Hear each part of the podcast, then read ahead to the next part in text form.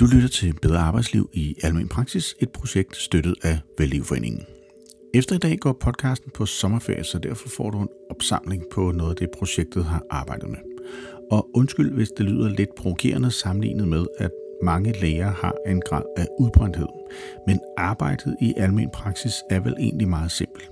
Patienten ringer, skal visiteres i telefonen, bliver oftest tilbudt en tid, skal møde op, skal ind i konsultationen, behandlingen skal vurderes af lægen, patienten skal acceptere, så derefter er der vel ikke meget mere. Hvad er det så, der skaber udbrændthed og kompleksitet i almen praksis? Det kigger jeg på i dag ud fra de opdagelser, som vi har gjort i projektet. Lyt med her. Så i dag, der må du nøjes med mig, og øh, så har jeg også fået en lille robot frem, der skal hjælpe mig med at øh, få sagt øh, komplekserne. Øh, jeg vil gennemgå nogle af de ting, som jeg har opdaget i projektet, når jeg har været ude og arbejde med nogle af de 15 almen praksis, der er med i projektet. Øh, og en af tingene, det er den første. Øh, lad os lige høre, hvad det er for en. Kompleks nummer 1. Koordinering versus forhandling. Og tak for det. Øh, det er simpelthen en del af udfordringen af det, jeg har opdaget her på det seneste. Det er, at øh, mødet med almen praksis fra almen praksis bliver set som en koordineringsopgave. Men set fra patientens side, så tror jeg, at der er langt mere tale om en forhandling. Patienten vil gerne forhandle tidspunkter, man kan få en tid på. De vil gerne forhandle, hvem man kan komme ind til, om det nu skal være en sygeplejerske eller en læge. Hvis det er en læge, så hvilken læge. Det kan også være forhandling om typen af medicin, man skal have. Det kan også være, øh, hvor meget lægen nu skal se på, når nu man er der, eller øh, hvem lægen ellers skal se, når man er der. For nogen, de kan godt finde på at tage familiemedlemmer med, når man nu alligevel skal op til konstationen. Så øh, patienten ser det i langt højere grad som en forhandling. Og en af de ting, jeg har lagt mærke til, at lægerne gør, når de går ind i forhandlingen, det er, at de tror, det er en koordineringsopgave, og så begynder de at argumentere. Og hvis der er noget, man ikke skal, når man går til forhandlingsbordet, så er det at argumentere. Man skal simpelthen ikke forklare, at der sidder nogle andre ude i venteværelset og venter. Man skal ikke retfærdiggøre den position, man sidder i, for så har man tabt forhandlingen. Så man skal simpelthen definere det ståsted, man har, og så skal man finde ud af, hvad den anden er optaget af, og så skal man gå ind i forhandlingen på det punkt. Så det er egentlig det første kompleks. Koordinering versus forhandling. Må jeg ikke bede om øh, kompleks nummer to? Så gerne. Kompleks nummer 2 er relation på stopord. Ja, og det er egentlig et øh, stort kompleks. Det er, at øh, på kort tid, så skal jeg faktisk skabe en god relation til patienten, og det skal ikke kun ske inde i konsultationen hos lægen eller sygeplejersken. Det skal faktisk ske allerede i det øjeblik, at øh, sekretæren eller sygeplejersken tager telefonen og skal booke en tid hos patienten. Allerede der, der starter relationsarbejdet. Og øh, det øh, er der nogen, der har løst ude i almindelig praksis ved for eksempel at have sådan et datablad, hvor de kan se, hvad patienten tidligere er blevet behandlet for. Så kan øh, sekretæren nemlig ret hurtigt se øh, og sige noget, som tjekker ind hos patienten i relationen, der øh, for eksempel siger, at jeg kan se, at det er det her, du tidligere er blevet behandlet for. Man behøver ikke engang sige det, men jeg kan spørge, er det det samme, du skal ind og vil snakke med lægen om som sidst? Det er ikke fordi, at øh, jeg faktisk nævner det, men jeg fortæller dig, at jeg ved noget om dig, og nu kan jeg faktisk bedre hjælpe dig, hvis vi er enige om, at det er det, det handler om. Allerede der starter relationsarbejdet. Det kan også være, når man sidder i venteværelset, for eksempel er der nogen, hvor sekretæren slet ikke kan se øh, patienterne, når de kommer ind i venteværelset, så er der en eller anden form for kontakt, hvor man kan tjekke ind hos hinanden, og man kan se, hvem er det egentlig, der skal ind til konsultationen, og man allerede der måske kan bemærke, om der er noget, som man skal være opmærksom på, som lægen kan få en hurtig note, og nogen gør det helt ned i papir, så lægen får en papirseddel med ind, og andre skriver det i et kommentarfelt øh, et eller andet sted, så lægen kan se det, inden konsultationen starter. Så har man lige nogle få sekunder til at gøre sig klar på, hvad er det, det her handler om, og det stiller lægen i en meget bedre situation, så man ikke får en dårlig relation, for det hæmmer samarbejdet mellem læge og patient. Og det er det, vi gerne vil have. Så relation på stopord, altså de her 15 minutter, som de fleste har, det er noget af det, der er rigtig svært, og som øh, gør, at øh, det bliver komplekst. Så vil jeg gerne høre kompleks nummer 3. Kompleks nummer 3. Afgrænsning af opgaver. Ja, det er en af de ting, som vi har arbejdet rigtig meget med i øh, en del af de praksis, som jeg har været ude i. Og det handler simpelthen om at få styr på, hvad laver vi, men også, hvad laver vi ikke. Det kan være meget godt at få sagt nogle gange, øh, når man sidder særligt i små virksomheder, og ligesom får forklaret ens kunder, hvad kan du ikke få her? Øh, det, især når man har øh, med privatpersoner at gøre, så kan øh, de øh, ikke have den samme forståelse, som hvis man arbejder sammen med en virksomhed. Det vil sige, så tror de, alt kan løses, fordi jeg skal jo have noget hjælp. Og det, man kan gøre, øh, det er simpelthen, at man sammen har defineret, hvor meget hjælper vi med, og hvor meget hjælper vi ikke med.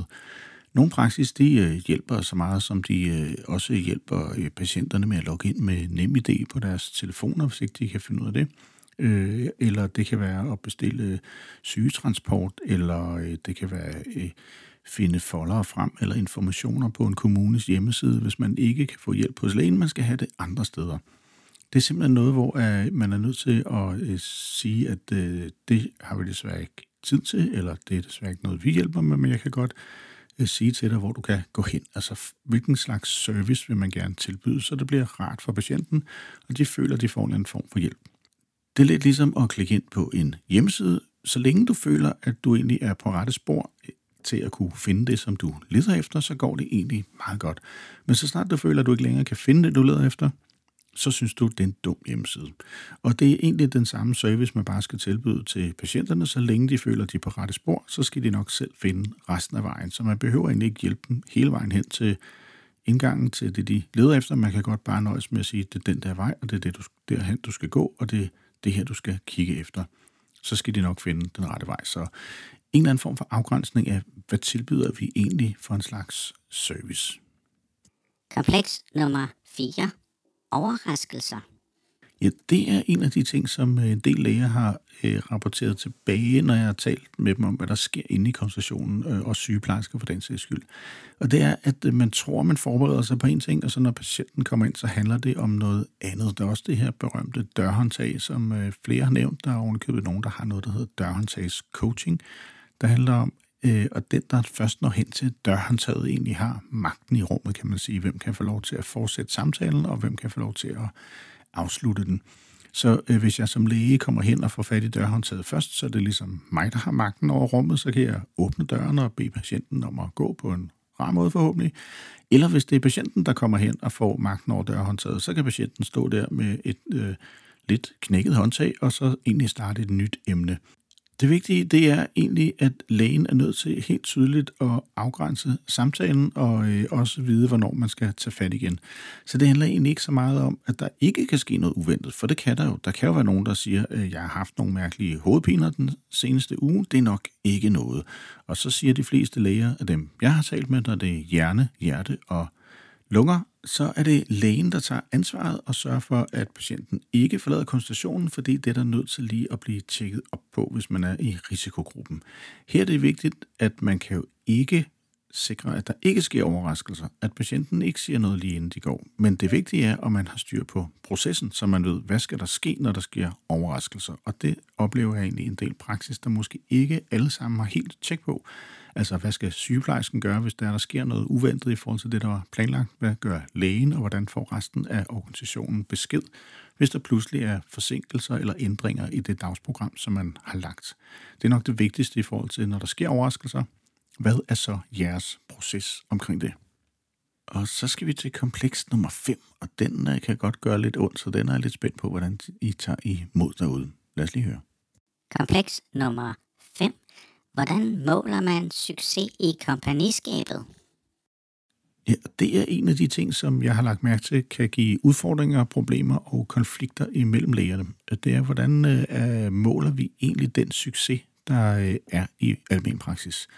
Jeg har blandt andet talt med Bibi Hølle Hasselton, der er professor og har forsket i køn inden for almen praksis, og hun kaldte det for ufrivillig specialisering. Det vil sige, at øh, patienterne kan have en tendens til at gå mere til øh, kvindelige læger øh, i nogle tilfælde, for eksempel med de her såkaldte psyksamtaler, hvor øh, man måske har depressiv lignende tilstand, eller krise, eller andet, som der er behov for at tale med lægen om.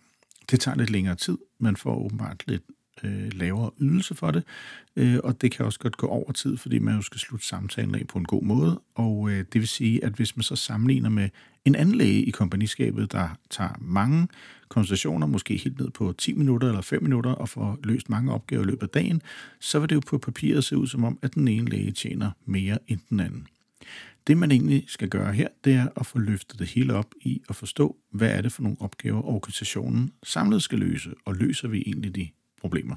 Så hvis man sidder og tænker, øh, hver især tjener jeg nu nok hjem, så skal man mere tænke på, tjener organisationen nok hjem? Er der noget, som vi skal omstrukturere? Er der noget, vi skal gøre opmærksom på? Fordi nogen skal jo tage samtalerne, så man kan sige, øh, for, selvom vi fordeler pengene anderledes, så er det jo de samme penge. Øh, så kan du så sige, jeg har ikke lyst til at tage så mange konsultationer i løbet af en dag. Jeg vil også gerne have nogle sygesamtaler. Det er jo sådan en anden snak. Det handler jo ikke om pengene, det handler om fordeling af arbejdsopgaver, så man egentlig alle kan synes, at det er godt og rart at gå på arbejde, og man har nogle opgaver, man kan løse. Det er noget andet end at snakke om pengene.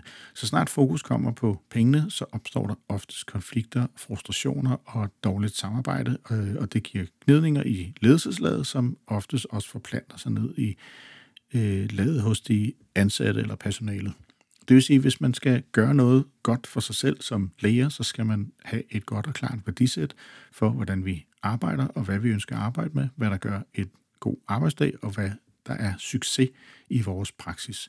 Så bliver det meget nemmere at have en organisation, man kan bygge op, og som man kan arbejde med, og som man kan drive fremad i forhold til at sikre sig et godt arbejdsliv og et godt arbejdsmiljø på begge sider. Så på mange måder har det egentlig givet god mening, også set i bagspejlet, at det har været vigtigt at arbejde med værdisættet, værdierne og snakke om, hvad er succes i forhold til den almen praksis, man sidder i, fordi det er faktisk det, der skal være med til at opbygge organisationen. Et råd, jeg har givet til Øh, de læger, hvor vi har arbejdet med organisationen i deres praksis, har været start med selve organisationen. Altså, hvad er vores rammer, betingelser og vilkår for arbejde? For det er nogle af de ting, du ikke kan ændre og ikke kan gøre noget ved. Der er nogle ydelser, der er noget lovgivning, der er nogle krav til kvalitet og til sikkerhed, som man skal overholde, og det er en leder altid nødt til at have for øje, for det er noget, man ikke kan ændre, og det er noget af det, man altid også på en ret nem måde kan formidle til medarbejderne. Det er sådan her, det er. Det kan vi ikke ændre. Alt det andet, det kan vi finde ud af, hvordan skal vi arbejde sammen omkring det. Og det er faktisk det, der gør det nemmest, fordi så føler vi, at vi har kontrol over vores arbejdsliv, og vi har kontrol over de valg, som vi kan træffe, og vi kan se, hvilke valg vi ikke kan træffe.